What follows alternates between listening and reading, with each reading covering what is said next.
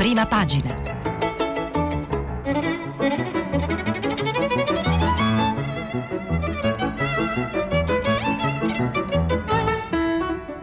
Questa settimana i giornali sono letti e commentati da Alberto Chiara, giornalista del settimanale Famiglia Cristiana. Per intervenire telefonate al numero verde 800 050 333. Sms e WhatsApp anche vocali al numero 335 5634 296. Buongiorno a tutti carissi, carissimi amici in ascolto dagli studi RAI di Torino, di Via Verdi. Oggi i quotidiani in edicola hanno molteplici eh, titoli, eh, seguono molteplici eh, piste perché si spazia dagli scontri eh, di piazza registrati ieri, eh, la rabbia eh, che comincia a manifestarsi in maniera visibile, talvolta a tratti anche violenta, al, ormai al racconto quotidiano della campagna campagna vaccinale eh, ha diversi spunti di politica estera. Eh, Libia ovviamente, ma non solo Libia, abbiamo eh, l'area eh, del Donbass, abbiamo la Turchia, abbiamo eh, una sorta di eh, germoglio di nuove primavere arabe e sotto traccia perlomeno e, e, ehm, e poi ancora tanta economia. E allora direi, iniziamo eh, con eh, i quotidiani che eh, dal territorio, eh, interpretando di più e in maniera eh, diretta il, diciamo la, eh, il sentire dei, delle tante province e regioni italiane, danno conto delle manifestazioni di ieri. Il giorno, che è un quotidiano milanese, titola con grande evidenza La rabbia, c'è la foto di una signora e di altri altri che protestano eh, davanti a Montecitorio, l'ira di commercianti e ristoratori, scontri con la polizia a Roma, la crisi è drammatica, perso un milione di posti di lavoro in un anno. E eh, a pagina 5 il giorno da conto eh, degli scontri nella capitale, dei blocchi a Milano, delle piazze in rivolta, eh, un unico urlo accomuna un, fa da minimo com, com, eh, comune denominatore, basta chiusure, nuove proteste di commercianti e ristoratori lavoratori. Le categorie stremate dal lockdown aumentano ogni giorno. Il bilancio è di due agenti feriti davanti alla Camera dei Deputati. Il Viminale condanna, situazione esplosiva ma no alla violenza. Eh, condanne sono giunte per ehm, l'onore del vero anche dalle eh, associazioni di categoria che eh, interpretano la rabbia, il disagio, i problemi economici reali, ma ovviamente eh, stigmatizzano le forme violente di protesta. I nervi a fior di pelle, continua il giorno, gestori di palestre, imprenditori balneari del settore dei eh, matrimoni tra i più colpiti, frange violente soffiano sul fuoco, il governo teme l'escalation. E lasciamo Milano, andiamo a Genova, al secolo XIX, eh, anche questo quotidiano sceglie un'apertura eh, evidentissima, tutta pagina, i commercianti fateci aprire, scontri conferiti nelle piazze e poi AstraZeneca limiti in arrivo verso il no all'uso per chi è sotto i 60 anni. La stampa, Torino, lockdown, focolai di rivolta, scontri da Roma a Napoli, feriti due agenti, commercianti, noi apriamo. Il Covid brucia un milione di posti. Attesa per la decisione dell'EMA i limiti d'età per il vaccino AstraZeneca, probabile divieto per gli under 60. Anche il Corriere della Sera si fa carico eh, di eh, una narrazione che tiene in insieme le varie eh, piazze italiane e ehm, eh, in maniera molto evidente e dedicando a questo tema anche la foto notizia eh, titola Cresce la tensione nelle piazze protestano i ristoratori e gli ambulanti eh, il governo il piano per le vaccinazioni non subirà ritardi le regioni di centrodestra insistono per le riaperture. E eh, il Corriere della Sera dà ehm, eh, anche un retroscena che viene lanciato in prima pagina pagina, il titolo è Il Viminale teme una regia del disordine, la firma del vice direttore Fiorenza Sarzanini, eh, si teme eh, un'escalation, la linea del Viminale, distinguere i lavoratori da chi fomenta l'ira, così a pagina 5, dalle minacce ai ministri agli attentati incendiari la scia di episodi preoccupa, i timori della regia del disordine. Eh, la ministra Lamorgese, che è il titolare del Viminale, il ministro degli interni, ha dichiarato il disagio delle categorie categorie più colpite merita la nostra doverosa attenzione.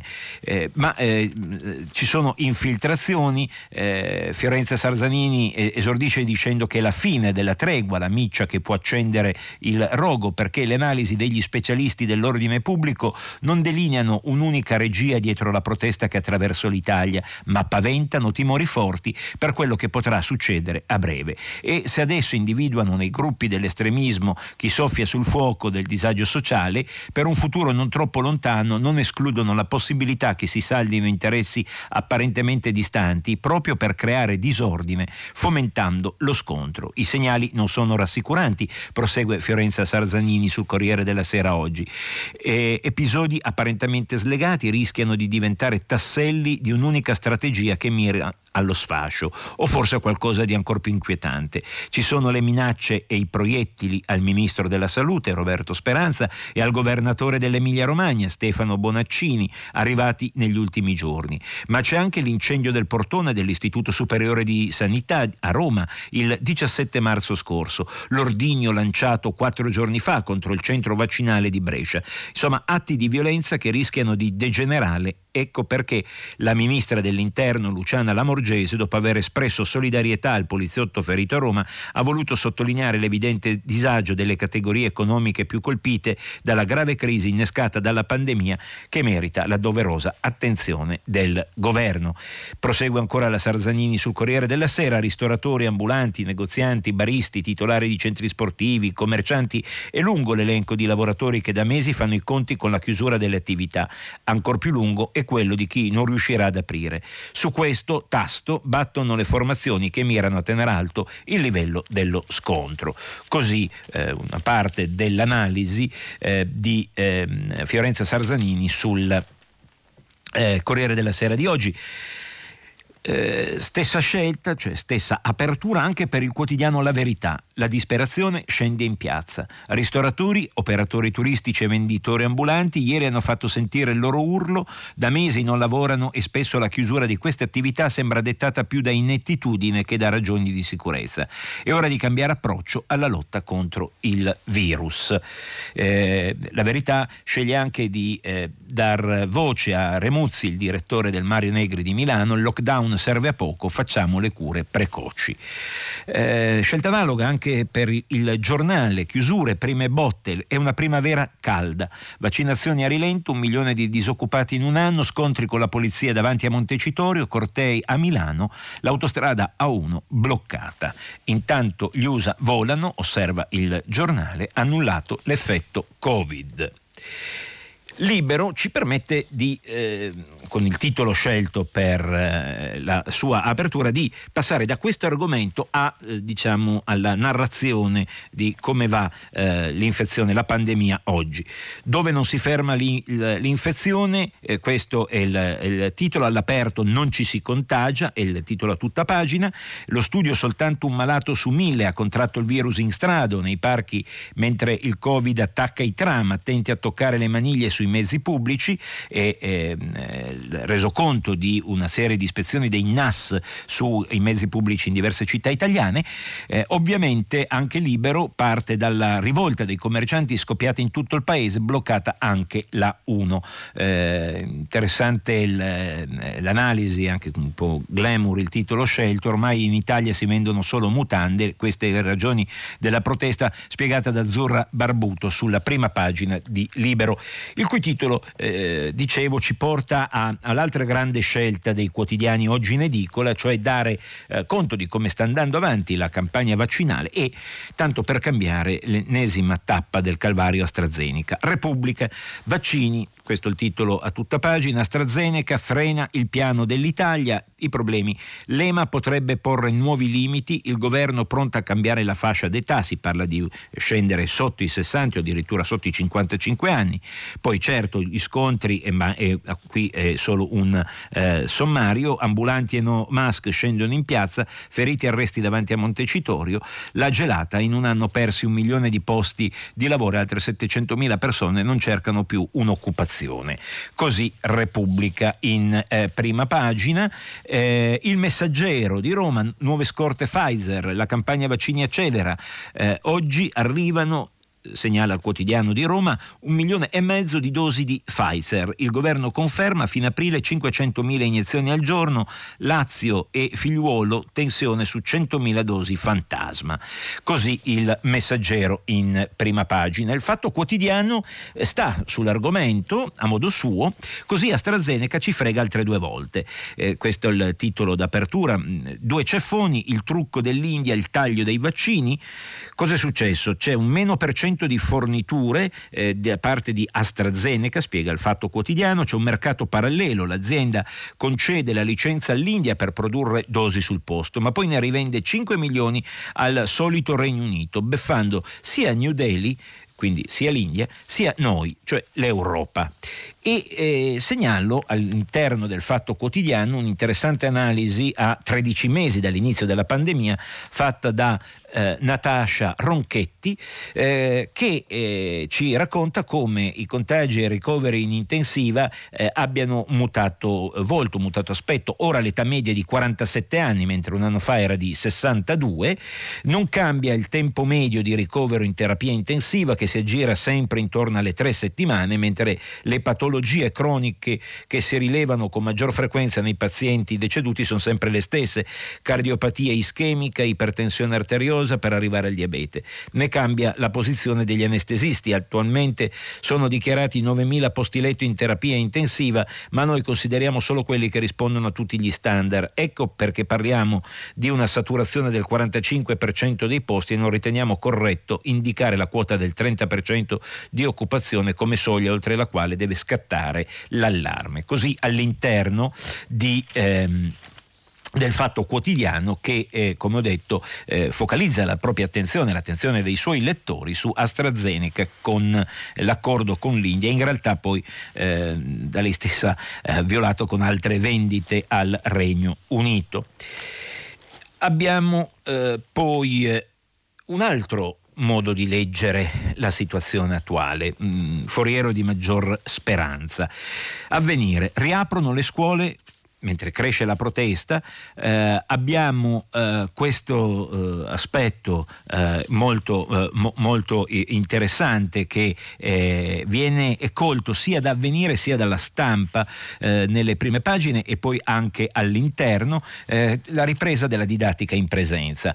di avvenire ho raccontato il titolo d'apertura, riaprono le scuole con grande e come dire, legittima soddisfazione e, mentre la stampa rimanda in prima pagina e poi eh, a pagina 11 un interessante, caldo eh, commento di Eraldo Affinati al riguardo. Eraldo Affinati, 65 anni, eh, professore e scrittore, già candidato al premio Strega, ha fondato eh, le scuole Penny Wirton per insegnare l'italiano ai ragazzi stranieri e eh, prende eh, carta, penna e calamaio e dà il benvenuto col suo commento a pagina 11 della stampa stampa oggi agli eh, studenti che rimettono eh, i piedi in classe. Parliamo di due alunni su tre che tornano in presenza. E, e dice la scuola ormai lo stanno capendo in tanti, è la locomotiva del bel paese, se riparte lei col suo vecchio ciuf ciuf di campanelle e ricreazioni, aule e cortili, buoni e brutti voti, ci svegliamo tutti dal torpore, dall'apatia e dalla depressione, riuscendo a trovare la forza che ci serve per scrutare, oltre le zone rosse e arancioni, oggi lo ricordiamo, dalla mezzanotte è scattato un nuovo decreto, eh, sono 9 le rosse e 11 le arancioni, al di là delle regioni rosse e arancioni un nuovo arcobaleno di fede, di speranza, di carità. Fede nella ripresa, osserva Eraldo Affinati sulla stampa oggi. Speranza in una stagione migliore, carità nei confronti di chi non è più qui insieme a noi. Intendiamoci, la tempesta ancora non passa, i numeri dei morti, dei contagi, dei ricoveri restano pessimi, ma il cuore batte forte nel petto di Michelino, quarta elementare, che non vede l'ora di tornare a sedersi di fianco a Carlo, l'amico preferito. E poi c'è Manuela, seconda media, ha già stampato i fogli della ricerca sulla cittadinanza da consegnare alla professoressa, ma Marta poi, quarta liceo, potrà ritrovare negli altri qualcosa di se stessa. Infine c'è Claudia in carrozzina che finalmente rivedrà i suoi compagni, uscendo dalla doppia e tripla reclusione degli ultimi tempi. Romoletto, iscritto al primo anno dell'Istituto Professionale per l'Industria e l'Artigianato, chissà dove è finito. Per lui la didattica a distanza è mai iniziata davvero. Ai laboratori di meccanica che hanno funzionato un po' durante l'emergenza neppure si presentava. Ecco, questo è eh, l'incipit del caldo commento eh, di Eraldo Affinati, eh, pubblicato oggi dalla stampa, eh, oggi giorno di ripresa delle lezioni per due alunni su tre nel nostro paese. Dicevamo, variegate, molteplici le piste scelte dai eh, colleghi del, dei quotidiani eh, oggi in edicola sulle prime pagine, c'è molta politica estera, l'abbiamo già annunciato all'inizio, ovviamente Draghi, ovviamente Libia. Allora attingiamo dal foglio una eh, lettura di questo evento. Dopo la guerra civile Draghi vola in Libia, c'è un irripetibile allineamento a tre, a Tripoli per ristabilire il ruolo italiano, fare accordi col Libano eh, eh, col libico dai Baba e convincere Biden. Il momento è unico. E leggiamo dal foglio il premier italiano Mario Draghi il primo leader europeo a volare a Tripoli in Libia per incontrare il primo ministro Abdelhamid da, da Baiba e ieri mattina si è mosso in fretta perché deve recuperare il ritardo italiano accumulato negli ultimi anni, deve battere altri governi europei che hanno interessi diversi dai nostri e deve sfruttare anche alcune circostanze fortunate che gli sono d'aiuto. Il momento è unico, come ha detto in conferenza stampa, perché c'è una finestra di opportunità che rischia di chiudersi in poco tempo. Draghi vuole ristabilire la leadership dell'Italia sulla questione Libia. Nel luglio 2018 l'allora presidente americano Donald Trump incontrò il presidente presidente eh, del Consiglio Giuseppe Conte a Washington gli delegò il dossier riconoscendo all'Italia un ruolo forte per la vicinanza geografica e i tanti interessi in comune coi libici. In pochi mesi quella delega si polverizzò perché di fatto Trump si disinteressò della questione Libia, mandò segnali contraddittori, un po' voleva che la guerra civile finisse, un po' tifava per il generale Haftar e l'Italia si ritrovò a parlare soltanto per sé con una voce fiochissima. Ora abbiamo questo cambio di passo, osserva il foglio. Ovviamente i commenti non sono eh, come dire, tutti improntati a un unico registro, parole a mare. Questo il titolo, eh, sempre molto incisivo, eh, molto originale, che il manifesto dedica al all'incontro eh, svoltosi a Tripoli tra il nostro premier e il premier libico. Ammare è un gioco di parole che porta in evidenza il vero nodo, vale a dire i migranti, eh, i migranti respinti eh, dalla, eh, dalla, Guardia Costiera libica, riportati in un paese che l'ONU ha definito non sicuro, un paese dove sappiamo i diritti umani sono un optional. E eh, dunque il manifesto eh, si fa carico di una serie di critiche a eh, Draghi. Draghi e Di Maio a Tripoli auspicano un rinnovi- rinnovato ruolo dell'Italia con le aziende in prima fila per la ricostruzione, ma il Premier esprime anche soddisfazione per quello che la Libia fa per i salvataggi, dimenticando o ignorando l'inferno vissuto nel paese dei migranti. A questo argomento il manifesto dedica tutta pagina 2 e pagina 3. Eh, interessante eh, l'apertura di pagina 2, energia, aeroporti sanitari. L'Italia vuole ricostruire l'intera Libia, la diplomazia economica segna la visita del premier italiano Tripoli, da Eni a Enav le aziende italiane sono in prima linea. E ancora a pagina 3 il, ehm, le polemiche per le parole del primo ministro, Draghi lode i libici per come trattano i migranti eh, e, e, c'è eh, una, eh, una, serie di eh, voci eh, critiche al riguardo, MSF ad esempio Medici Senza Frontiera Palazzo Chigi, c'è veramente poco di cui essere soddisfatti.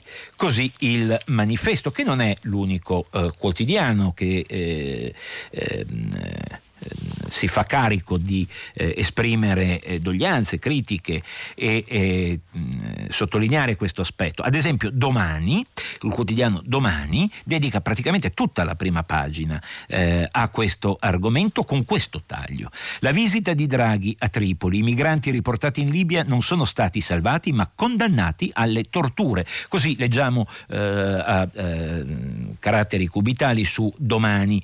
Eh, Draghi ringrazia i libici per il salvataggio di vite in mare e un messaggio all'Unione Europea di continuità sui respingimenti mascherati, ma nuovi documenti rivelano gli abusi. Sono prove prove provate, eh, scrive domani, in un documento agli atti in un'inchiesta sui trafficanti di uomini condotti dal magistrato di Palermo Calogero Ferrara, c'è una testimonianza finora inedita sul sistema di corruzione, di sbarchi, di respingimenti. Il periodo a cui fa riferimento il testimone interrogato una volta arrivato in Sicilia si colloca tra il 2018 e il 2019, cioè quando l'accordo Gentiloni-Minniti tra Italia e Libia era in vigore e il progetto europeo di esternalizzazione delle frontiere ormai rodato. La Guardia Costiera libica continuiamo a leggere dalla prima pagina di domani, salva le vite dei naufraghi riportando donne, bambini e uomini al punto di partenza. A questa narrazione istituzionale però si contrappone il vissuto di tante vittime che raccontano un'altra storia, fatta di respingimenti e ricollocamenti in centri di detenzione infernale, lager dei nostri tempi. Ecco cosa dice ad esempio Rashid al magistrato. La sera del 4 luglio 2018 riuscì ad imbarcarmi insieme ad altri migranti su una grande nave. Purtroppo veniva veniva, venivamo subito intercettati dalla polizia libica che ci condusse nuovamente a terra per poi imprigionarci a Zawiya, dove sono rimasto rinchiuso per tre mesi e due settimane. Bene, Zawiya, è bene saperlo, osserva il domani da cui attingiamo queste informazioni, da, dalla cui prima pagina leggiamo questo servizio, è un famigerato penitenziario per immigrati. La sede è in una ex base militare ed è gestito da tal Ossama, legato al ben più noto Bija, figura figura sconosciuta finché un'inchiesta del giornalista di Avvenire nello scavo non ha svelato il suo viaggio in Italia e la presenza a un tavolo istituzionale col Ministero dell'Interno per parlare di immigrazioni. Bija aveva già partecipato in qualità di agente della Guardia Costiera di Zawiya, nonostante fosse sospettato da anni di complicità con i trafficanti di esseri umani. Da questa testimonianza e da altre che eh, potete eh, attingere direttamente su eh, domani, eh, si apprende eh, tutta una serie di eh, violenze, di torture vere e proprie, di soprusi, di umiliazioni cui sono stati sottoposti i migranti che dal centro dell'Africa, ma anche da altre parti, dal Medio Oriente, e sono eh, stati eh, costretti e hanno subito. Eh, ovviamente anche Avvenire è stato citato prima, il collega Nello Scavo, eh, che uno insieme a Paolo Lambruschi eh, del quotidiano cattolico che eh, più si sono distinti nel indagare su questo, queste tristissime vicende, anche Avvenire si fa carico di dar voce a queste critiche. Pagina 5 sono un caso le frasi sui salvataggi, coro di protesta queste parole inaccettabili, eh, la precisazione che il problema migratorio non è solo geopolitico ma anche umanitario, non placa le critiche per la soddisfazione di Draghi sui recuperi in mare da parte libica. E poi c'è un piccolo corsivo che avvenire pubblica, secondo noi, sui migranti, grave eccesso di diplomazia. Mario Draghi non è più solo un economista, un ex banchiere centrale, è anche un uomo di governo che deve usare la diplomazia nel modo consono al suo ruolo. Scegliendo la Libia come meta della sua prima visita all'estero ha dato segno di lungimiranza, questo sì, osserva questa nota non firmata, quindi attribuibile al direttore Marco Tarquinio del quotidiano Avvenire. A Tripoli si gioca una partita internazionale decisiva per il Mediterraneo e il nostro paese, non possiamo perdere ancora posizioni funzioni né delegare altri. Incoraggiare il nuovo governo di Dei Baba è fondamentale, ma spingersi a ringraziarlo per la gestione dei migranti è un eccesso di diplomazia. Come ha certificato l'ONU e anche avvenire a documentato, in Libia si compiono atrocità sui profughi e la cosiddetta guardia costiera libica è spesso complice dei trafficanti. L'Italia ha dato almeno 200 milioni per controlli e soccorsi, ma nel rispetto dei diritti umani. Bene, quel rispetto va preteso senza sconti, osserva questo corsivo di avvenire, forse lo si è fatto nel faccia a faccia tra premier e allora si poteva dirlo con diplomazia anche in pubblico. Così avvenire Eh, il Corriere della Sera affida a Franco Venturini eh, l'analisi di questo viaggio, il treno inatteso per l'Occidente, talvolta la diplomazia è pura testimonianza, ma esistono casi in cui è molto di più, recupero di interessi svaniti, scelta di campo, affermazione di un progetto strategico. La visita che Mario Draghi ha compiuto ieri in Libia, osserva Franco Venturini sul Corriere della Sera, oggi in edicola, rientra nella seconda categoria. Non deve essere stato facile per un capo del governo italiano andare nella Libia di oggi. La nostra influenza in Tripolitani è diventata influenza turca, anche militare ed economica, e in Cirenaica sono i mercenari russi ad occupare il campo. L'equazione che un tempo ci vedeva al primo posto tra i sostenitori almeno di Tripoli non esiste più. Sono Erdogan e Putin che si sono spartiti la Libia e che vorrebbero spartirsi il Mediterraneo. Prosegue Franco Venturini in questa analisi geopolitica della visita eh, di Draghi a Tripoli e soprattutto dello scenario eh, che la contraddistingue. Una brutta Libia, una sconfitta umiliante e pericolosa per l'Europa, Italia e Francia in testa, con gli americani assenti, se non compiaciuti, malgrado l'autocritica di Obama, secondo cui non aver dato un seguito costruttivo alla caduta e all'uccisione di Gheddafi è stato il suo più grave errore. E più tardi del resto fu Trump a incoraggiare la sciagurata offensiva di Haftar contro Tripoli che a conti fatti ha aperto a turchi e russi le porte della Libia.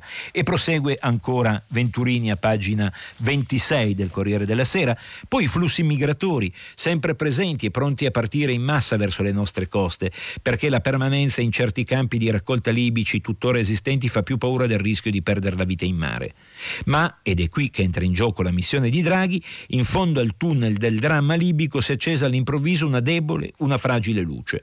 Per furbizio, per sfinimento, forse perché anche questa volta la mediazione dell'ONU ha funzionato, la Libia si è dotata il 10 marzo scorso del suo primo governo unitario dalla guerra del 2011, un governo con il compito di consolidare la tregua d'armi esistente da ottobre, che è poi una tregua tra milizie turche e milizie russe, e di portare il paese a elezioni generali nel prossimo dicembre.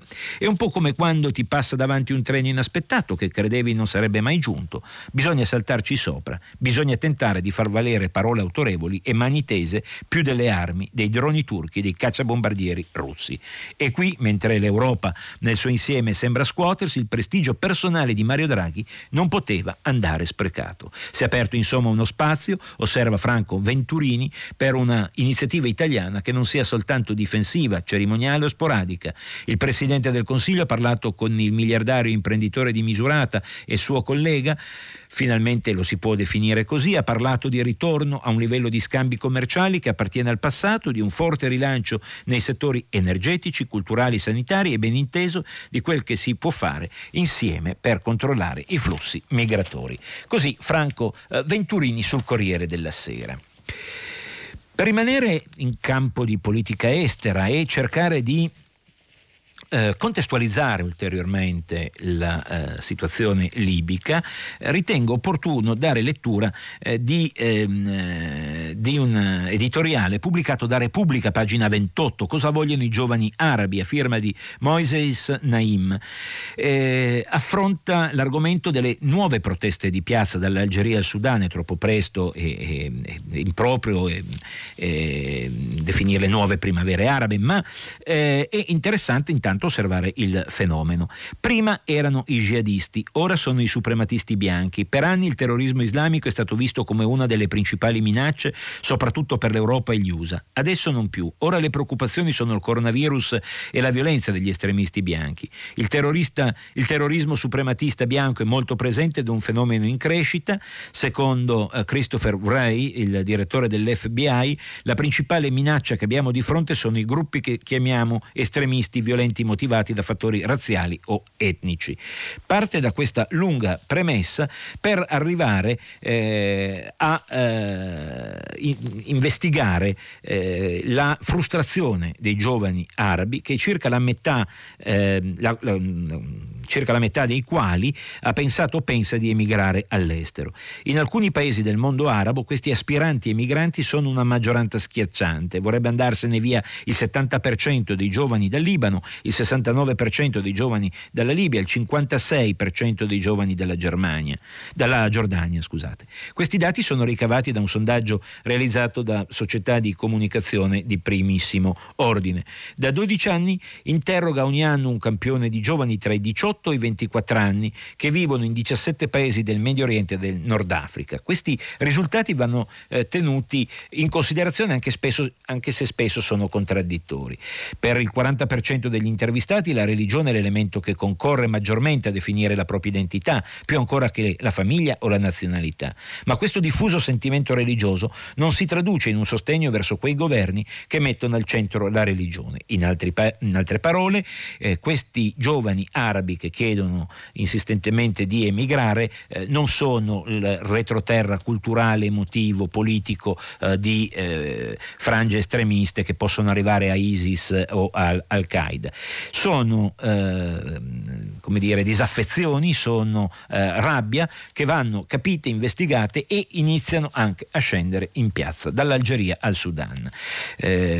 Eh, C'entra anche l'Egitto, Egitto che abbiamo visto proprio ieri ha, ha riconfermato eh, drammaticamente altri 45 giorni di carcere a Zaki, eh, riuscendo a non far entrare in aula eh, per, accampando eh, ritardi burocratici di visti che non arrivavano i rappresentanti diplomatici del, dell'Italia e dell'Unione Europea, eh, dove i diritti umani vengono eh, sistematicamente calpestati. E quindi un altro di, di quei paesi da cui i giovani giovani eh, sognano, sperano, vogliono eh, scappare.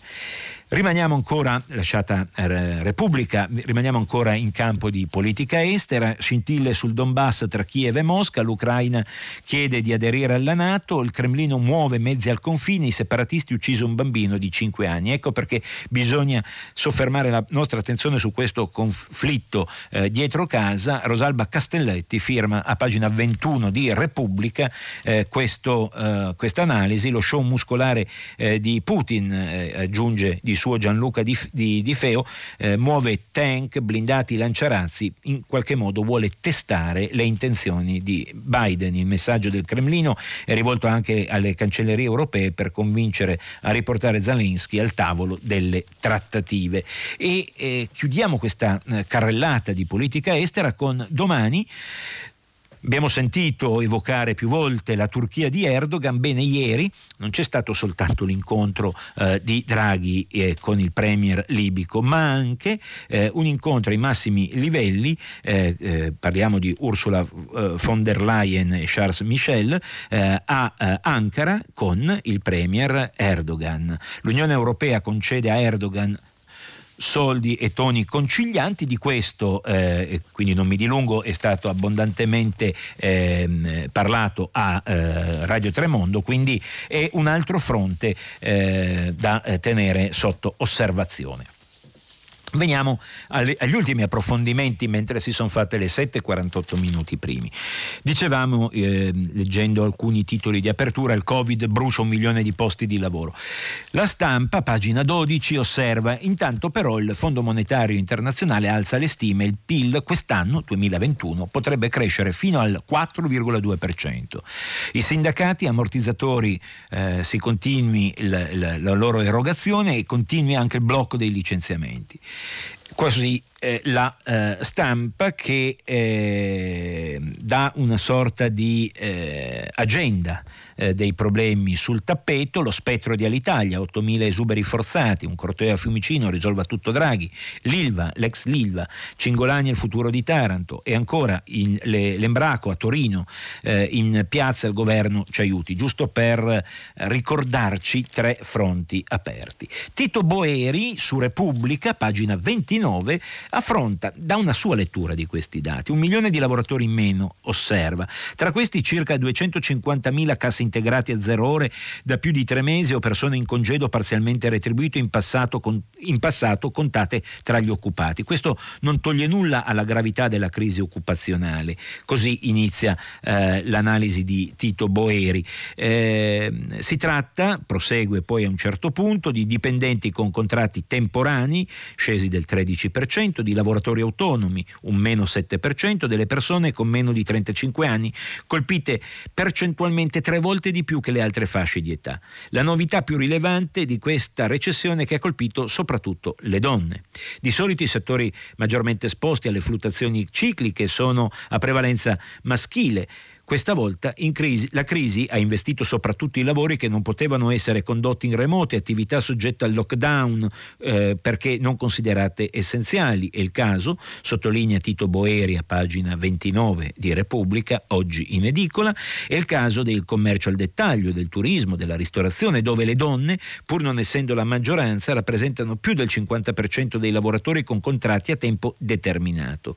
Le donne sono state anche le principali vittime della chiusura delle scuole scuole, degli asili nido, che hanno finito spesso per caricare interamente sulle loro spalle la cura dei figli. L'altra faccia della medaglia degli studenti senza scuole sono state le mamme senza lavoro. Prosegue poi l'analisi che a un certo punto eh, sfocia in un'interessante eh, chiusura. Tre cose, eh, scrive a un certo punto Tito Boeri su Repubblica oggi, appaiono particolarmente importanti per gestire i nuovi profili di lavoro. Primo, solo la contrattazione decentrata azienda per azienda oggi può garantire più lavoro in sicurezza e domani regolare il lavoro in remoto. Chi non ha condizioni abitative e familiari tali da permettere il lavoro da casa deve poterlo svolgere in prossimità della eh, propria abitazione o ricevere aiuti nel trasformare parzialmente la propria casa in luogo di lavoro. Questo non può essere fatto con la contrattazione nazionale, con la contrattazione centralizzata. Secondo, L'inevitabile ricollocazione di lavoro da imprese in declino a imprese in espansione richiede un servizio pubblico o dell'impiego eh, scusate, un servizio pubblico dell'impiego funzionante e un capo dell'Agenzia eh, per le politiche attive che lui sì non lavori nel remoto più estremo. Terzo, infine, occorre affrontare il lavoro il problema del dualismo contrattuale del nostro mercato del lavoro che coinvolge anche una parte di lavoro formalmente autonomo alla luce dell'esperienza accumulata in questi anni. Il Job Act ha dimostrato di saper ridurre il dualismo stimolando soprattutto la trasformazione dei contratti a tempo determinato in contratti a tempo indeterminato grazie a incentivi fiscali poderosi. Il decreto dignità ha invece agito sul dualismo soprattutto riducendo le assunzioni con con contratti a tempo determinato. La prima strada per ridurre il dualismo sembra preferibile. Bisogna ora ripristinare gli incentivi del Job Act trovando gradualmente un modo meno fiscalmente costoso di rendere il lavoro temporaneo una stazione di ingresso nel mercato del lavoro anziché un vicolo cieco. Così Tito Boeri su Repubblica che eh, nelle sue pagine economiche eh, dà conto, abbiamo letto sulla stampa la crisi di Alitalia, dà conto del salvataggio di Stato di Air France, eh, ma dà conto anche di una serie di critiche per questo via libera da parte dell'Unione Europea che eh, sembra mh, giocare più, mh, con più misure, con due misure diverse se è ora di trattare Air France piuttosto che è ora di trattare altre compagnie di bandiera. E rimanendo in campo economico, eh, il Sole 24 Ore decide di titolare eh, la sua prima pagina sulla ripresa eh, poderosa delle borse. L'Europa torna al pre-Covid. Le borse europee hanno recuperato il terreno perduto durante un anno di pandemia e se gli indici di Wall Street rincorrono un record dietro l'altro, anche nel continente europeo gli indici puntano verso l'alto. L'indice paneuropeo Stox 600 ha infatti azzerato le perdite e si è riportato sopra i livelli del 19 febbraio febbraio 2020. Allora l'indice Stox totalizzava 433,9 punti, ieri alla chiusura 432,42 eh, scusate, eh, si è portato da 432,42 a 435,18. Quanto a Piazza Affari il sorpasso non è ancora avvenuto, il MIB chiudeva la seduta a eh, 25.477 punti eh, con un rialzo significativo, ma resta comunque un filino sotto il 19 febbraio del 2020. In ogni caso è interessante eh, apprendere che le borse sono tornate tornate a livello di pre-Covid. Così ehm, il Sole 24 Ore che eh, pubblica oggi anche come focus normi e tributi eh, allegato al quotidiano. Italia oggi, effetto Covid anche sul fisco. Le entrate tributarie di, de, derivanti da accertamento e controllo sono crollate del 35% nei primi due mesi dell'anno e sono valse all'erario un introito minore di 578 milioni. Eh, così eh, Italia oggi. Eh, avendo qualche minuto eh, vorrei dare conto di eh, due analisi, rimanendo ancora in tema economico, che trovo molto interessanti. La prima di Carlo Cottarelli eh, sulla stampa, eh, lancio in prima e poi a pagina 13, l'Italia sostenga la proposta di Yellen subito la tassa globale minima sui profitti. La competizione tra i paesi a ridurre le aliquote fiscali non è sostenibile e danneggia la globalizzazione. Abbiamo sentito Boeri dare delle ricette per la ripresa. Abbiamo sentito da diversi quotidiani eh, stime molto ottimistiche del Fondo Monetario Internazionale sulla ripresa. Già, ma come sostenerlo? Bene, eh, osserva Carlo Cottarelli. Janet Yellen, alla guida del Ministero del Tesoro americano, durante il suo recente intervento al Chicago Council on Global Affairs, ha indicato che gli Stati Uniti intendono discutere al prossimo incontro del G20 che avrà luogo oggi e domani sotto la presidenza italiana la proposta di una tassazione minima sui profitti delle società concordate a livello globale. Per farla breve e, e spigolando qua e là da questa interessantissima analisi di Carlo Cottarelli sulla stampa, pagina 13. Eh, negli anni 80 i paesi eh, eh, diciamo ricchi, sviluppati, tassavano in maniera significativa i, i, guadagni, i profitti delle grandi aziende e un'aliquota media era fissata attorno al 42% dei paesi OXE e parliamo degli anni 80. Poi è iniziata una, osserva Cottarelli, per nulla virtuosa gara tra paesi ricchi, tra paesi sviluppati, pur di attirare capitali, di portare aziende a investire nei propri paesi, paesi alla riduzione. Oggi la quota diciamo eh, massima media delle aliquote fiscali nei paesi più sviluppati è scesa dal 42 al 25. Cosa fa eh, il nuovo governo Biden attraverso Janet Yellen? Vuole rialzare di un po' questa eh, questa aliquota portandola al 28%.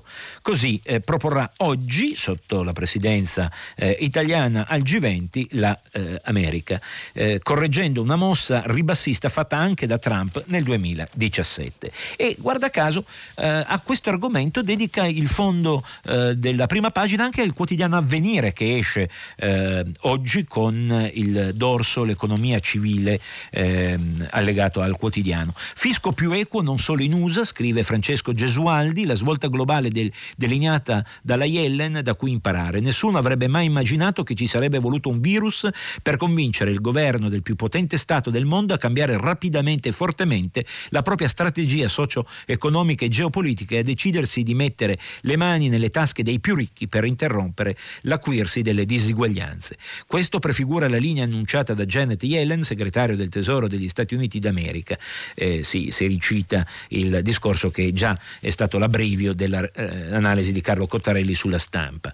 E, e Gesualdi sposa questa tesi, plaude a questa iniziativa, eh, nell'ansia di far crescere le nostre economie abbiamo trascurato l'ambiente mentre introducevamo nuove tecnologie non abbiamo fatto abbastanza per permettere ai nostri lavoratori e al sistema educativo di adeguarsi ai cambiamenti in corso e soprattutto eh, si è instaurata una eh, brutta eh, gara a chi tassava meno Torino per attirare aziende e, e capitali. E questo è andato a eh, danno, documento eh, dei, eh, dei, eh, dei, bilanci statali eh, di molte di molti paesi, ma soprattutto è un problema di giustizia, di giustizia sociale distribuita. Eh, ho ancora un minuto, lo spendo per dar conto della morte di Hans Küng, spentosi a 93 anni, il teologo ribelle, così Repubblica, eh, eh, a firma di Vito Mancuso, il filosofo cattolico tra i più influenti del nostro tempo, era un uomo libero che criticava la Chiesa e promuoveva il dialogo tra le religioni. Nel 70 sfidò il dogma dell'infallibilità pontificia. Giovanni Paolo II lo mise fuori squadra. In realtà poi con eh, Ratzinger, che era un suo eh, amico e compagno, eh, con cui ebbe anche però ehm, seri eh, e duri confronti, eh, ci fu un riavvicinamento, si aggiunsero altri motivi di dissenso, ruolo della donna, sessualità, eutanasia, il celibato, così Vito Mancuso su Repubblica, chiudo con Avvenire che parla sì di voce critica nella Chiesa, ma sottolinea anche come non mai rinunciò al sacerdozio, si è sempre considerato leale, è stato molto attivo nell'ecumenismo. Si sono fatte le otto e quindi è giunto il momento di salutarci, dandoci però appuntamento di qui a qualche minuto per il filo diretto con voi ascoltatori. Rimanete dunque sintonizzati, a più tardi. Grazie. Alberto Chiara, giornalista del settimanale Famiglia Cristiana, ha terminato la lettura dei giornali di oggi. Per intervenire chiamate il numero verde 800 050 333. Sms e WhatsApp anche vocali al numero 335 56 34 296. Si apre adesso il filo diretto di prima pagina. Per intervenire e porre domande ad Alberto Chiara, giornalista del settimanale Famiglia Cristiana, chiamate il numero verde 800 050 333. Sms e WhatsApp anche vocali al numero 335 56 34 296. La trasmissione si può ascoltare, riascoltare e scaricare in podcast sul sito di Radio 3 e sull'applicazione RaiPlay Radio. Eccoci, riprendiamo la linea dagli studi RAI di Torino dando subito conto di due messaggi. Nicola da Torino eh, chiede, quando si parla dei migranti, perché non parlate mai della Cina che in molti paesi dell'Africa fa da padrona? Eh, in realtà eh, mi risulta, mi pare che chi mi ha preceduto, Lampertico, direttore di Scarp de Tennis, dando lettura eh, proprio domenica di Pasqua di eh, un interessantissimo eh, articolo, interessantissima riflessione di Domenico Quirico sulla stampa, proprio sull'Africa, sul land grabbing, eh, su questo eh, mangiare le terre da parte del capitale eh, neocolonialismo, insomma, ecco, diciamola con termine molto comprensibile, eh, in Africa, questo spogliare delle terre gli africani, abbia eh, affrontato, perché non si può non parlare di Cina, unitamente ai eh, paesi del Golfo, gli Emirati Arabi Uniti e quant'altro, e eh, multinazionali eh, statunitensi. Quindi mi sembra di poter dire che ancora qualche giorno fa eh, la Cina eh, ha, ehm, ha, ha, avuto eh, come dire, eh, citazione per, per, il suo ruolo eh, sempre m- molto, molto attivo ehm, e non sempre commendevole eh, in diverse parti. Lei giustamente cita l'Africa, ma c'è anche l'America Latina e quant'altro. la signora Franca da Firenze dice perché non ha eh, dato cenno del, dell'abolizione della censura, cosa ne pensa? Eh, buon lavoro. Eh, dunque, in realtà avevo ritenuto eh, tenuto un articolo, eh, poi il tempo e il fatto che questo è, eh, appartiene alla edizione torinese del Corriere della Sera mi ha un po' frenato, però ne do rapidamente lettura e, e, e, do la mia valutazione, perché a Torino è sito il Museo Nazionale del Cinema e quindi in qualche modo modo eh, c'è anche una sezione dedicata, eh, o comunque ci sono studi che approfondiscono la censura nel cinema. E, e ovviamente il, eh, dire, il, il, commento non può che essere positivo, è un specchio eh, del, dell'evoluzione del sentire comune e dei tempi. Eh, c'è un un antecedente interessante. Nel 1911 eh, eh, ci fu un intervento dell'allora Presidente del Consiglio Giovanni eh, Giolitti, eh, poi reiterato nel 13 che diramò una circolare ai prefetti contro i film che arrecavano offesa al decoro nazionale. Eh, molto eh, era incentrata la censura su carattere sessuale, ma anche sul turpiloquio e l'analisi fatta dal Corriere della Sera nelle pagine torinesi proprio oggi, eh, osserva come la maggior parte delle volte si parla di Profondo Rosso, Banditi a Milano, eh, eh, ci, ci, furono dei tagli anche valutabili in diversi metri di pellicola, ma ad esempio nella ragazza di Via Mille Lire che raccontava il disagio delle periferie torinesi anni 70, il turpiloquio viceversa, viceversa venne accettato come intercalare come specchio del costume. Quindi eh, pongo rimedio, signora Franca, a questa lacuna. Intanto passiamo alla prima telefonata di oggi. Pronto? Pronto, buongiorno. buongiorno. Siamo Vincenza, mm, telefono da Rieti e sono anche la direttrice della CNA, un'associazione sì. imprenditoriale. Sì. Eh, come ormai sanno molti degli ascoltatori di prima pagina, intervengo su questo insomma, dramma delle chiusure e delle manifestazioni violente che ci sono state ieri. Vorrei dire sinteticamente questo, abbiamo il dovere di condannare ma anche di capire che per tanti che sono andati in piazza ieri anche in maniera violenta ci sono tanti e tante donne e uomini che stanno soffrendo e vedendo letteralmente morire in silenzio le loro attività. I ristori sono il 60% della perdita media mensile. La domanda è chi ristorerà la perdita media mensile degli altri 11 mesi se il mese ristorato è uno?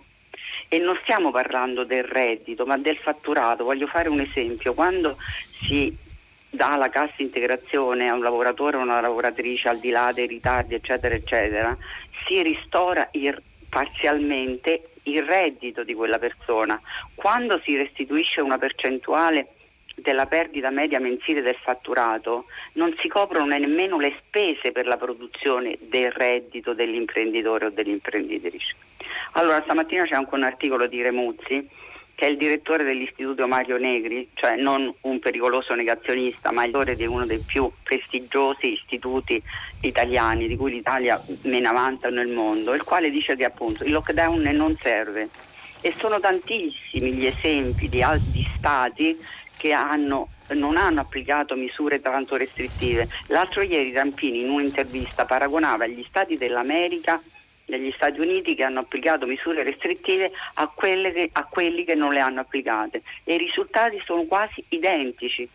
Allora, al bar non si va e al ristorante non si va in autobus e no, non ci si assembra no? Se, con anche le restrizioni che le associazioni hanno consegnato di nuovo al governo, ancora più restrittive, pur, cioè imprenditori e imprenditrici di questo settore sono disponibili ad applicare anche misure più sì. severe, pur di riaprire. G- grazie signora, scusi. Bisogna eh, ascoltare. Sì, no, no, eh, eh, non, non, non, voglio eh, eh, come dire, conculcare il suo diritto a, a esprimere un pensiero che è già espresso con molta chiarezza. Eh, preciso che avevamo già dato contezza di quello che lei citava, Remuzzi, il direttore del Mario Negri, è stato pubblicato stamane dal quotidiano La Verità e, e per il resto eh, ci, mm, lei ha fatto benissimo eh, come anche rappresentante di un'associazione di categoria a, a ribadire eh, le, la doglianza. Eh, ha, ha, già fatto alcuni esempi, ne aggiungo un altro. Eh, la, la, la, cifra, la soglia del ristoro è, è fissata trent, nel trent, nella, nella, perdita del 30% del fatturato. Ora, chi ha perso il 29,9% eh, non ha titolo ad avere alcun che, giusto, sbagliato, non era meglio procedere con un eh, rimborso eh, progressivo, percentuale? Eh, signora Vincenza, sono tanti i, mm, eh, gli, diciamo, i problemi eh, sul tappeto. Il problema, eh, diciamo, come dire, non è la forma violenta, quella che, che, che fa ascoltare o che fa, o che fa breccia nel decisore politico. Su questo penso siamo tutti d'accordo, anche lei. Passiamo alla telefonata successiva successiva. Buongiorno, Buongiorno, sono Renato, chiamo da Napoli. Signor Chiara, buona giornata. Buona giornata anche a lei. Eh, lei mi può dire qualcosa o può informarsi e poi rispondermi a proposito della sanatoria Bellanova dei, di quelle che doveva essere la sanatoria dei braccianti principalmente, sì. che poi in realtà è diventata la sanatoria delle badanti, perché in realtà eh, eh, si è persa traccia di questa sanatoria. Le, una minima parte ha, ha, avuto una risposta positiva, la maggior parte delle aziende ha preferito non dar luogo alla, ai nuovi contratti e anche quelle famiglie che volevano eh, regolarizzare le badanti hanno, si sono perse tra eh, intoppi burocratici e cose da pagare. Personalmente noi abbiamo eh, chiesto di regolarizzare la badante di mia madre, ma non riusciamo ad andare avanti come centinaia di migliaia di famiglie. Certo, Grazie signor Renato. Eh, osservo, eh, allora eh, mi prendo un impegno, domani arrivo eh, preparato perché così su due piedi ricordo alcuni titoli eh, di alcune agenzie di, eh, del terzo settore, il redattore sociale, l'ANSA sociale, eccetera, in cui si parlava di fallimento, proprio di fallimento. Però mh, mm, al di là di, di, de, dell'eff- dell'efficacia di un titolo non saprei argomentare, quindi mi fermo lì, domani sarò più preciso. Osservo che, guarda caso oggi anche un sms dell'ascoltatrice Alessandra solleva lo stesso problema da lei indicato, signor Renato da Napoli. Eh, parla del mio amico Khalid, questa signora Alessandra, che ha fatto la sanatoria a Bellanova pur non avendo raccolto mai un pomodoro o badato ad altri, che a se stesso in vita sua è ancora in attesa, così tutti i suoi amici marocchini. Ora è di nuovo in grave difficoltà, chiede soldi a conoscenti amici, conoscenti ed amici, spero non sia costretto a delinquere, il comune non lo aiuta, Qua, questa è l'Italia stracciona che si fa bella o fa affari con l'accoglienza e poi riversa il problema sul territorio e sui cittadini. Spero davvero che il governo Draghi e i prossimi eh, mettano un argine a questa deriva. La signora Alessandra che solleva il problema esattamente come lei, eh, domani porteremo dei dati e rifletteremo insieme sul, eh, sugli esiti di questa sanatoria Bellenova che pare non, non siano brillanti. Passiamo alla telefonata successiva, pronto? Pronto? Sì, buongiorno, in linea. Ah, buongiorno, senta, mi chiamo Carlo e telefono da Todi, Perugia. Sì. Io volevo semplicemente intervenire sulla eh, questione vaccini. E, diciamo, rimango anche perché diciamo, io ho un'estradizione di natura tecnica, industriale, e eh, rimango molto perplesso dal fatto che la comunità europea nel stabilire una serie di contratti eh, con queste case farmaceutiche non si sia preoccupata della loro capacità di poter soddisfare eh, i bisogni che eh, sono, sono intrinseche nel, nel, fatto di dover vaccinare 7 miliardi di persone. Cioè voglio dire che, che secondo me a livello mondiale, data anche questa esperienza bruttissima che abbiamo avuto, nel futuro si venga stabiliti dei principi per cui una casa farmaceutica che eh, si vuole diciamo, qualificare per un vaccino o ottenere approvazione presenti in anticipo un piano di produzione che ovviamente data la vastità eh, degli utenti comporti eh, l'aver già stabilito con altre case farmaceutiche dei contratti e di evidenza di questi contratti a chi approverà poi il vaccino, quindi un piano industriale che si accompagna a un piano tecnico che in questo caso corrisponde con un piano farmaceutico. Mm. Non so se sono stato chiaro. Certo, e, certo. E a livello, e a livello eh, diciamo, eh, data, data l'importanza eh, di questo problema, dovrebbe essere stabilite delle regole a livello dell'ONU e della OMS in modo tale da non essere costretti, come vediamo adesso, di eh, aspettare che queste case farmaceutiche massimizzino i loro guadagni mentre la gente muore. Ecco, questo è, è, il cuore del problema.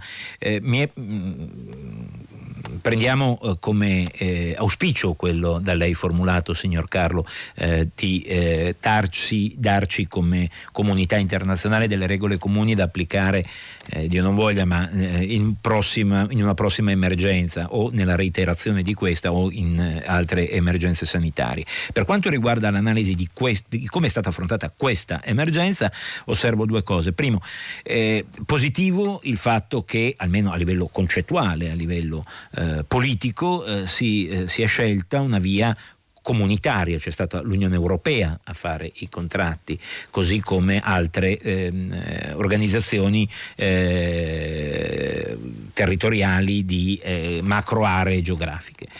E, e, questo è l'aspetto positivo. Poi, insipienza, mh, eh, commistioni eh, di interessi di Big Pharma, ecco, eh, fatto sta che eh, abbiamo visto come eh, dalla, dalla, formulazione eh, del, eh, delle quantità ai, alla tempistica, alle sanzioni spesso inesistenti, eh, molto abbia lasciato desiderare nella formulazione pratica dei capitolati e degli, e degli accordi che sono stati poi firmati. Su questo bisogna agire, lei ha fatto bene signor Carlo a sollevare la questione. Passiamo alla telefonata successiva, pronto?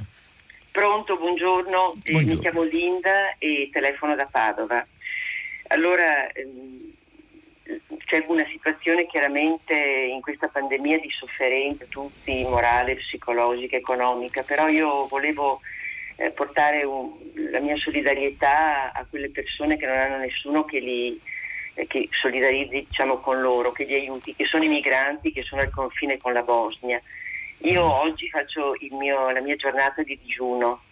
È un digiuno a staffetta che è iniziato a gennaio, che raggruppa più organizzazioni sotto la rete d'Asi, tipo Linea d'Ombra, Assopace, e che terminerà in questo mese e si concluderà con la giornata del 25 aprile dove si chiederà di fare una giornata di digiuno nuovamente per tutti.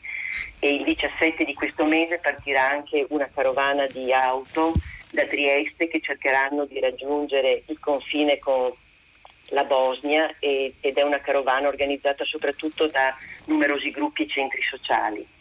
Quindi io, io volevo portare l'attenzione anche a questo e la ringrazio. Grazie, no, grazie a lei signora Linda.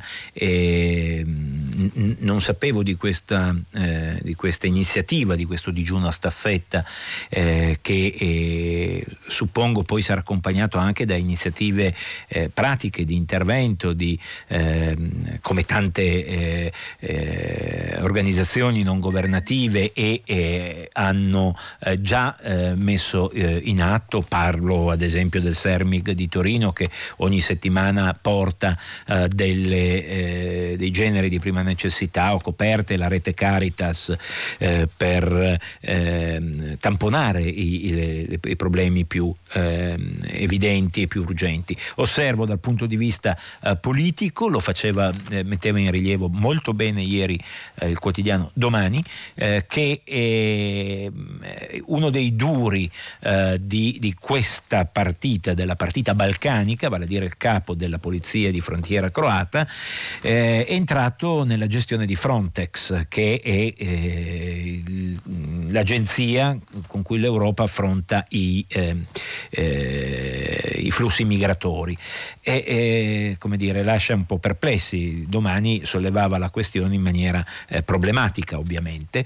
Eh, così come eh, Michele, il, l'ascoltatore Michele, ci ha scritto poc'anzi proprio per riflettere sui salvataggi libici, il fatto che il trattamento riservato ai migranti salvati eh, sia finanziato dal, dall'Europa e dall'Italia con l'intento evidente, per quanto non dichiarato, di delegare ai libici, fa dire che questo lavoro sporco dei respingimenti l'abbiamo appaltato in toto a loro. Così Michele, eh, come, come, dire, è già anche stato detto nero su bianco da diversi quotidiani, in ultimo anche quello che abbiamo letto noi oggi, eh, c'è una, un, un'altra inter, interessante eh, osservazione eh, di un ascoltatore che dice, eccola qua, Sauro, a un certo punto, come mai tutti i paesi occidentali così solleciti a sanzionare Russia, Cina, Iran, non si sognano mai di fare altrettanto con Egitto, Turchia, Arabia Saudita, a proposito di diritti umani, di eh, flussi migratori e di rispetto di donne e bambini. Eh, questo mm, siamo partiti da lei, signora Linda, per arrivare poi anche ad altri messaggi che sono arrivati. Continuate pure a scriverci. Intanto passiamo alla telefonata successiva. Pronto? Sì, pronto, buongiorno, mi chiamo Alberto, chiamo dalla provincia di Trento. Eh, vorrei riallacciarmi alla telefonata di ieri di una signora in cui parlava di traffico rifiuti verso l'estero e principalmente verso l'Africa. Eh, io mi occupo di autorizzare di, impianti di trattamenti eh, rifiuti, mi sono occupato anche di questo nella mia vita professionale. Eh, devo dire che il problema del trattamento rifiuti in Italia è l'ostilità, perché non c'è altro modo per parlarla, per chiamarla, delle popolazioni agli impianti di trattamento, alle discariche, ai termovalorizzatori, ai impianti chimico-fisici, a impianti biologici di trattamento. cosa che rende praticamente impossibile lo smaltimento di eh, alcuni molti tipi di rifiuti in Italia. Quindi io penso che eh, dovremmo farci anche un po' un mea culpa in questo eh, portare all'estero i rifiuti. Ecco, Grazie. Era su questo ah, che volevo intervenire. Buongiorno. Gra- grazie signor Alberto. Eh, eh, essendo una, dire, una dichiarazione eh, ne prendiamo atto, io la condivido in pieno perché eh, ovviamente eh, su questa ostilità si basa il, il, possibile, anzi certo calo di senso per gli eventuali politici amministratori. Nel caso dei territori che sposassero la tesi di costruiamo un, eh, un eh, termovalorizzatore, un inceneritore su questo territorio e quindi si innescano tutta una serie di meccanismi organismi eh, che, che, sono eh, appetiti da eh, organismi, organizzazioni criminali che lucrano e, e poi gestiscono a modo loro eh, i rifiuti tossico-nocivi, i rifiuti eh, di, nucleari di pessimo impia- impatto ambientale. Eh, passiamo alla telefonata successiva, pronto? buongiorno, sono Maria Grazia sì. da Roma. Eh, volevo chiederle eh, cosa ne pensa lei, mm, dopo aver letto le disposizioni statunitensi e della signora Yellen di aumentare l'imposizione fiscale, nostre, mm, eh, dei nostri condoni che sono chiamati pace fiscale, ma in realtà sono guerra a tutti noi che paghiamo le tasse. Mm. Eh, ok, grazie signora Maria Grazia. Eh, So, allora, sono due, due, argomenti diversi ovviamente, lo, lo, lo, comprendiamo tutti, lei per prima, eh, la Yellen eh, mette sul tappeto la tassazione delle grandi aziende, delle diciamo, multinazionali e non solo, eh, che hanno dei profitti mm, cospicui e fin qui tassati in maniera irrisoria, il 25%.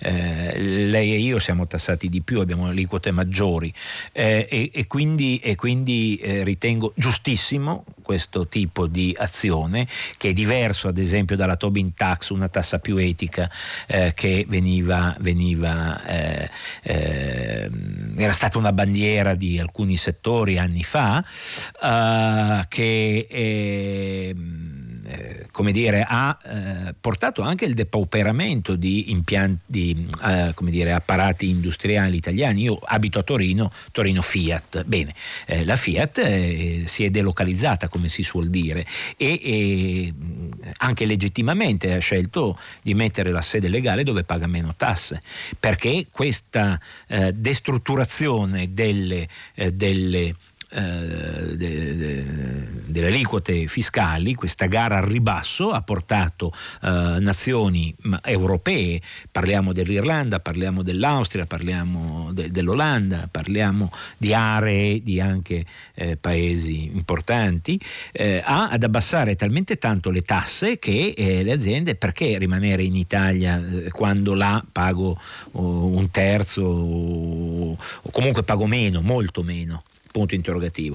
Quindi A, darsi delle regole comuni, primo. Secondo, aumentare questo tetto medio eh, mi sembra un'operazione. Altro il discorso che lei faceva sulla eh, pace fiscale, questo mm, condono che lei dice mascherato, eh, lì eh, siamo sempre l, alle solite, c'è, c'è, tanta illusione ed evasione fiscale eh, che eh, richiede innanzitutto un'opera repressiva e poi, e, poi, probabilmente una riforma delle, anche lì delle, delle aliquote perché talvolta è, è, è, ci porta veramente a, a, soglie quasi insostenibili. Siamo il paese con la maggior pressione fiscale, questo, eh, dobbiamo anche tenerne conto, di questo dobbiamo anche tenerne conto senza scusare ovviamente eh, comportamenti illeciti. Grazie Maria Grazia, passiamo alla telefonata successiva. Buongiorno. Buongiorno. Io mi chiamo Mino, eh, sono di Torino. Le, le porto un esempio di quanto quando i governanti non hanno sensibilità umana, che è la precondizione della sensibilità politica, e non conoscono il funzionamento dell'economia, la, la, situazione delle famiglie delle aziende, poi i provvedimenti sono del tutto insufficienti. Io stamattina eh, alle 6 e un quarto ho preso un caffè in corso palestro. Bene, la signora Marinella mi ha detto guardi, sa cosa vi danno di ristori per gli ultimi tre mesi, no, quelli che aveva promesso Conte, mi danno 1200 euro, ma io con 1200 euro pago l'affitto di un mese. E questi hanno perso come dire, il lavoro di tre mesi, hanno lavorato di meno perché c'è stato il lockdown a Natale, perché hanno potuto fare soltanto l'asporto.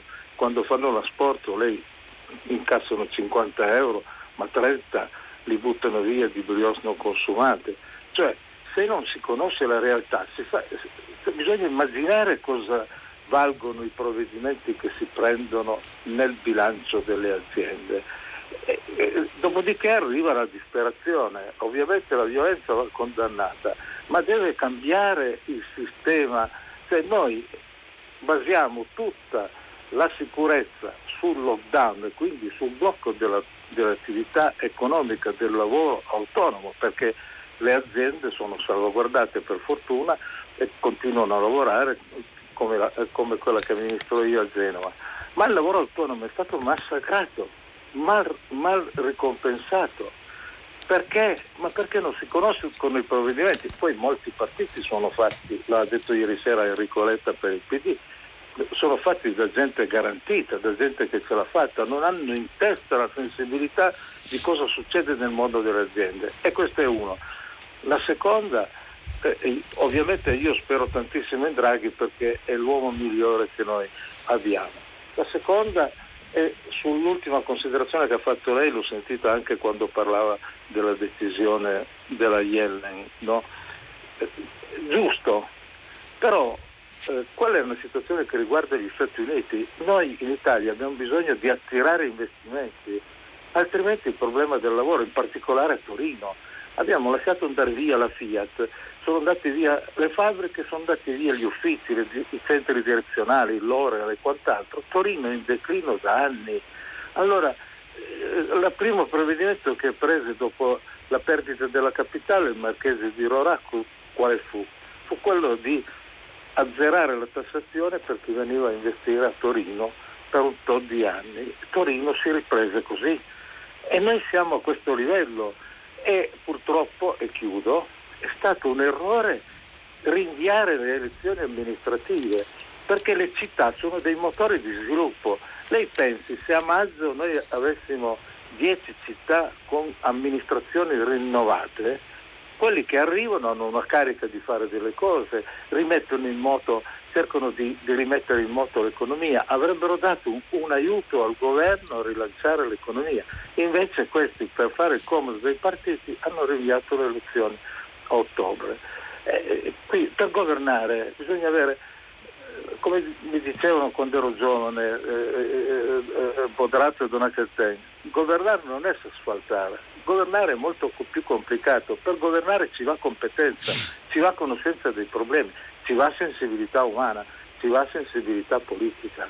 Grazie signor Mino, grazie per il suo intervento che in realtà contiene eh, diversi argomenti come da lei stesso dichiarato. il primo eh, si intreccia con quello detto nella telefonata d'apertura dalla signora Vincenza che ha chiamato da Rieti eh, ed è eh, la denuncia di una situazione eh, oramai pressoché insostenibile da parte di tante categorie eh, economiche, sociali ed economiche del nostro paese. Tito Boeri eh, l'ho letto velocemente ma ovviamente fa un'analisi molto attenta, vi rimando a, a quella parte di Repubblica in cui c'è l'analisi di questo milione di posti di lavoro persi. Eh, per il resto, eh, non concordo, cioè la Yellen certo parla degli Stati Uniti, ovvio, eh, ma eh, non concordo eh, eh, sull'ultima parte del suo intervento, se possibile, con massimo garbo, ma non, non, non vedo perché partecipare anche noi a una eh, gara al ribasso. Viceversa, avendone l'opportunità, tra l'altro mi stupisco che oggi questo G20 con presidenza italiana non sia stato raccontato se non eh, da avvenire dalla stampa. Eh, Ecco, eh, avendo un'opportunità, affront- prendiamola al volo eh, e, e, trasformiamo in regola cogente, condivisa, seria, eh, un minimo eh, di, di, di, tassazione proprio per mettere fine a questa gara che poi alla fine fa prendere il muro secondo me a tutti, tu, tu, tutti i paesi perché eh, eh, già, già, in Asia la delocalizzazione che è iniziata in Cina adesso finisce in Laos, finisce in Vietnam, finisce in Myanmar, finisce in paesi dove se possibile è, è più vantaggioso investire per tanti motivi, lì è soprattutto il costo del lavoro, qui in realtà è, parliamo di misure fiscali di eh, pagamento di tasse. Ma ecco, sarei per chiudere questa gara, non per parteciparvi noi in primo. Circa il declino di Torino, lei ha perfettamente ragione, viviamo in una città morta. Eh, forse non, non, è che risol- risolviamo il problema spostandola, eh, anticipando, mantenendo la data di maggio per le elezioni o spostandola a ottobre. Il problema è più strutturale, come, come rimettere in piedi economicamente e socialmente una città sfibrata. Eh, grazie, passiamo alla telefonata successiva. Pronto? Pronto, buongiorno, sono Paolo da Torino. Ah. Complim- complimenti per la conduzione e la trasmissione. La mia telefonata è sul, sugli incontri avvenuti in Libia tenuti da Draghi. Eh, ritengo che questa cosa sia veramente molto importante perché eh, eh, aprono eh, lo scenario su quanto sia complessa la situazione che spinge le persone a migrare. Vengono spinte per motivi di guerra, per siccità, e finora c'è stata una, una narrazione eh, sul, tutta incentrata sull'aiutiamoli a casa loro, ma aiutarli a casa loro, che può essere anche condivisibile, però in caso di guerra, ad esempio, aiutare a casa loro significa automaticamente schierarsi da una parte, perché è inevitabile. In caso di siccità eh, aiutare è anche più difficile perché si tratta di, di, di situazioni ambientali, che eh, richiedono lunghi periodi. Eh, quello che si può fare è, è agire sulla transizione ecologica, ma, ma, non certamente in Africa, in altri paesi, credo in tutto il mondo. E anche lo sfruttamento delle risorse, bisognerebbe modificare lo sfruttamento esasperato, cioè andare più su un riutilizzo delle risorse. E queste sono azioni che ripeto avranno, potranno avere efficacia solo sul lungo periodo e comporteranno inevitabilmente dei cambiamenti sia sui modelli di sviluppo che sugli stili di vita. Ecco, questa è la mia riflessione che consegno a questa trasmissione. Beh, grazie signor Paolo. Eh, in, in, realtà eh, diversi tentativi fatti sulla cooperazione allo sviluppo in, in termini responsabili eh, già negli anni, fine anni 70 eh, tra l'allora molto più ristretta Unione Europea e, e l'OWA per sviluppo, lo sviluppo del, dell'Africa, via via poi fino agli ultimi eh, interventi eh, eh, che hanno visto in prima fila anche la eh, Chiesa Cattolica con una, una rete di interventi eh, nell'area magrebina eh, e, e, poi eh, mediterranea del Medio Oriente, eh, proprio mh, legati alle comunità eh, decisi con le comunità civili, non solo religiose ma civili, locali, eh, fatte da Caritas negli ultimi quattro anni, giusto per mh, scendere poi nel, nell'esemplificazione concreta eh, rispetto al tema da lei eh, lanciato, signor Paolo. Eh, a proposito, è, è, è bello e interessante e anche efficace eh, il vostro intervenire perché poi innesta dibattiti. Eh, Anna dal Friuli Venezia Giulia, l'ascoltatore che è intervenuto sui rifiuti prima ha parlato di centri di trattamento eh, che eh, i cittadini dei vari territori non vogliono, non tanto di termovalorizzatori o di inceneritori, eh, mi, eh, mi, precisa e mi tira un po' le orecchie la signora Anna, c'è un po' di differenza, non trova avere dei centri di trattamento consentirebbe un'economia circolare, ancora meglio certo, lei ha ragione signora Anna, ne prendiamo eh, felicemente atto. Eh, la signora Anna da Napoli invece osserva, eh, la signora del, mm, che ha iniziato il filo diretto ha, ha sostenuto l'inutilità delle chiusure di bar, ristoranti, eccetera. Non sa che eh, peso stanno sostenendo negli ospedali? Lì sì che sia il limite, sarebbe una catastrofe anche una piccola percentuale di ricoveri gravi in più. Se non ci fossero state tante disubbedienze dall'uso della mascherina agli assembramenti, saremmo già tutti in zona gialla. Anna da Napoli. E poi segnalo Andrea che eh, era... Eh, eccolo qua, Andrea da Forlì Bisognerebbe smettere di attribuire al virus quelle che sono delle scelte politiche. I posti di lavoro non sono stati persi e le scuole non sono state chiuse dal Covid, ma da precise decisioni umane, altrimenti perdiamo il senso delle cause, degli effetti e soprattutto l'etica della responsabilità. Così Andrea da Forlì eh, circa eh, alcuni interventi fatti prima eh, sul, eh, sulle chiusure, sulle scelte eh, del lockdown e sulle possibili eh, iniziative dal punto di di vista economico-sociale. Passiamo alla telefonata successiva, pronto? Eh, buongiorno Ennio Milano, sarò molto sintetico. Elezione di Mario Draghi. Eh, da, da, dalla comunicazione arriva ottimo buon credente, informazione del tutto indifferente a me. Comunque, Libia si incontra, dubbio di Tarquinio, ma Draghi avrà parlato della situazione dei libici, dei, dei sì, eh, no, scusi. Eh, dei, dei, dei, dei dei, dei, profughi, dei, dei, dei rifugiati. profughi in transito sì. che poi ritornano e vengono maltrattati. E però Ma non capisco il nesso, chiedo scusa. Dubbio. Il, se, qual il compito eh. del credente è quello eh. di rendere reale l'altro, non può non aver parlato. Non mi interessa eh. saperlo, perché dopo è scontato che lo abbia fatto. Non ah, okay, tutto okay, si okay. può dire. Ok, ok, ok, scusi. Eh, d'accordo, adesso è chiaro il suo intervento, signor Regno, proprio sulla base della premessa, Draghi, buon credente, non può non aver eh, parlato del rispetto dei diritti umani e, e quindi eh, eh osservo solo che Draghi, eh, eh, Avvenire chiedeva a Draghi di esplicitarlo con il massimo della diplomazia ma di farlo sapere, talvolta la politica estera si fa anche dicendole le cose. Ancora una telefonata, pronti? Pronto, buongiorno, sono Fabrizio da Udine. Sì? Eh, io volevo porre un quesito, sì, diciamo, eh, tanto grazie per la chiamata. Eh, volevo dire, eh, non, cioè, c'è una differenza, volevo portare eh, questo problema qua.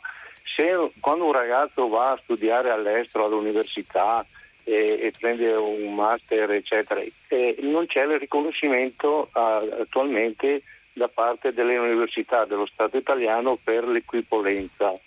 E ecco, questo è un quesito che siccome siamo in Europa volevo capire come mai c'è questa differenza e quando parliamo di comunità europea questo è un problema anche per eh, avviare eh, diciamo, eh, a, a, ai giovani la possibilità di lavorare e dare anche il contributo in Italia quando certo. portano delle esperienze. Ecco, questo è.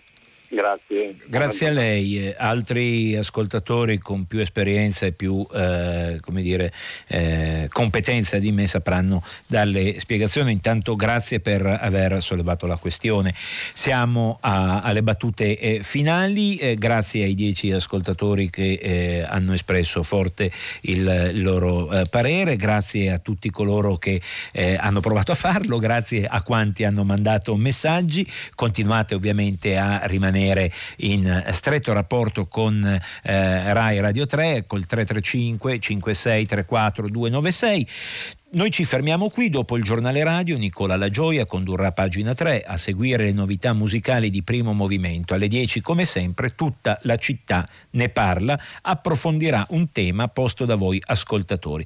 Eh, ricordo, ma lo sapete voi meglio di me, che po- possiamo riascoltare tutte le trasmissioni sul sito di Radio 3. Ringrazio eh, Alessandro Parrotta che mi ha seguito passo a passo in regia, ringrazio i colleghi gli amici di Roma che hanno fatto fatto eh, cosa analoga eh, oggi come negli altri giorni. Ringrazio voi per il paziente ascolto, auguro a tutti buona giornata. A domani.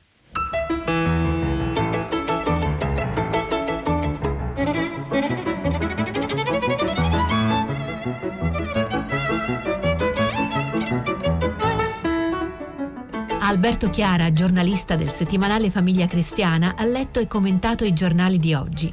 Prima pagina è un programma a cura di Cristiana Castellotti, in redazione Maria Chiara Beranec, Natascia Cerqueti, Manuel De Lucia, Cettina Flaccavento, Giulia Nucci.